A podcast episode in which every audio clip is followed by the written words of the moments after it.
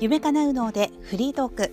こんにちはひろみゆきです。え今日は26本目の音声をお届けいたします。え今日はえ緊張やドキドキを自分の力にする方法ということでお話ししたいと思います、えー、皆さんはね、えー、何か発表したりですとか、えー、自分に注目をされた時なんかに、え緊張してしまって頭が真っ白になる。ですとか、え思ったことがうまく言えないっていうような経験をしたことはありますか？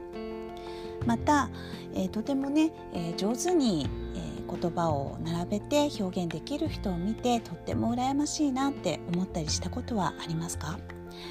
まあ、実は今の話は全て私なんですけれども実はねいまだにあのこんな風に喋ってますけれども、えー、自己紹介の時にはね、えー、すごく緊張するんですよね。はい、で、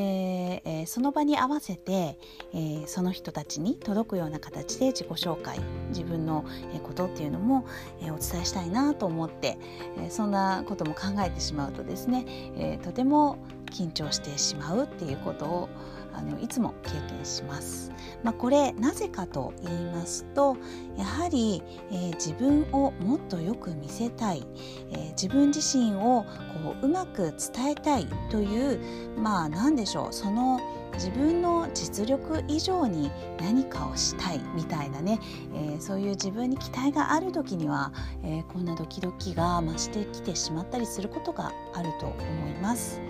ですから、えー、何も自分自身に期待していないっていう状態は何かというとそうでしょう。まずはそのあの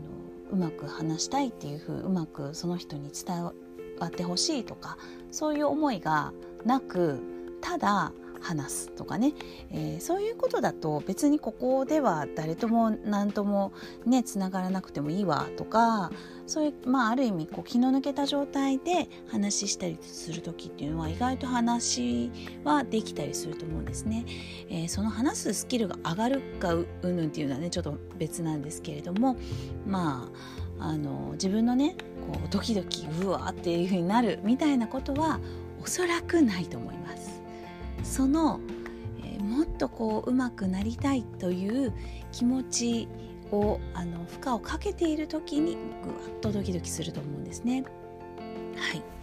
なのでじゃあこのね、えー、ドキドキをどう感じて自分の力にしていったらいいかっていうことなんですけれども、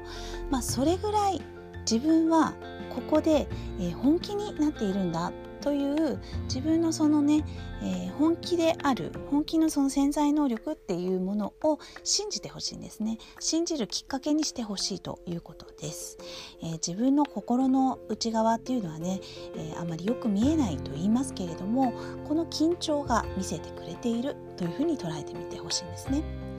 まさに、え受験とか本番とか、まあ、そういう時に皆さんここぞという時に緊張したりすると思います。でその緊張を解きほぐすために、えー、運動したりとか深呼吸したりとかいろいろすると思うんですけれども、まあ、それはそれでねいいんですけれども逆にその状態自分の緊張している状態そのままをあそんなに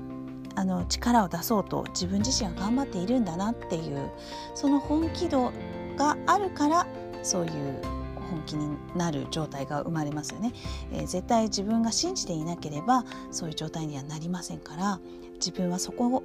をあの成功のね状態っていうのをイメージ描けてるんだなっていうふうに自分自身が信じているんだなっていうところを受け取っていただきたいなと思います。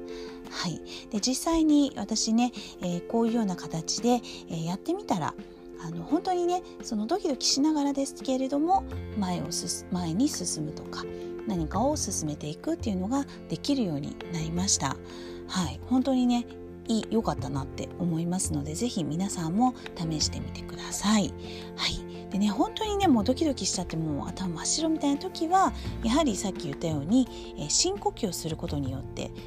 リラックスモードのこの右脳モードにね、えー、行くことができますので、えー、深呼吸や香りなどの力を借りることはもちろんおすすめいたします。まあ、それプラスね今日はその、えー、自分のこう体がねこうドキドキしたり心臓がドキドキしたり、まあ、お腹が痛いとかバクバクしてるっていうようなそういう状態をそのまま、えー、自分のね、えー、なんでそういうふうなあの体がねそういうサインが起こっているのかっていうとえー、自分自身がそうなれるっていうふうに自分を信頼している、えー、期待をしているからだっていうことをあのまず、えー、皆さんに知っていただきたいと思って、えお話ししました。はい、えー、今のこと聞いて、えー、どんなことを感じましたか、えー、感じたことを思ったことこれからやりたいことぜひ、えー、LINE で送っていただけたら嬉しいです。今日も最後まで聞いていただきましてありがとうございました。ひろみゆきでした。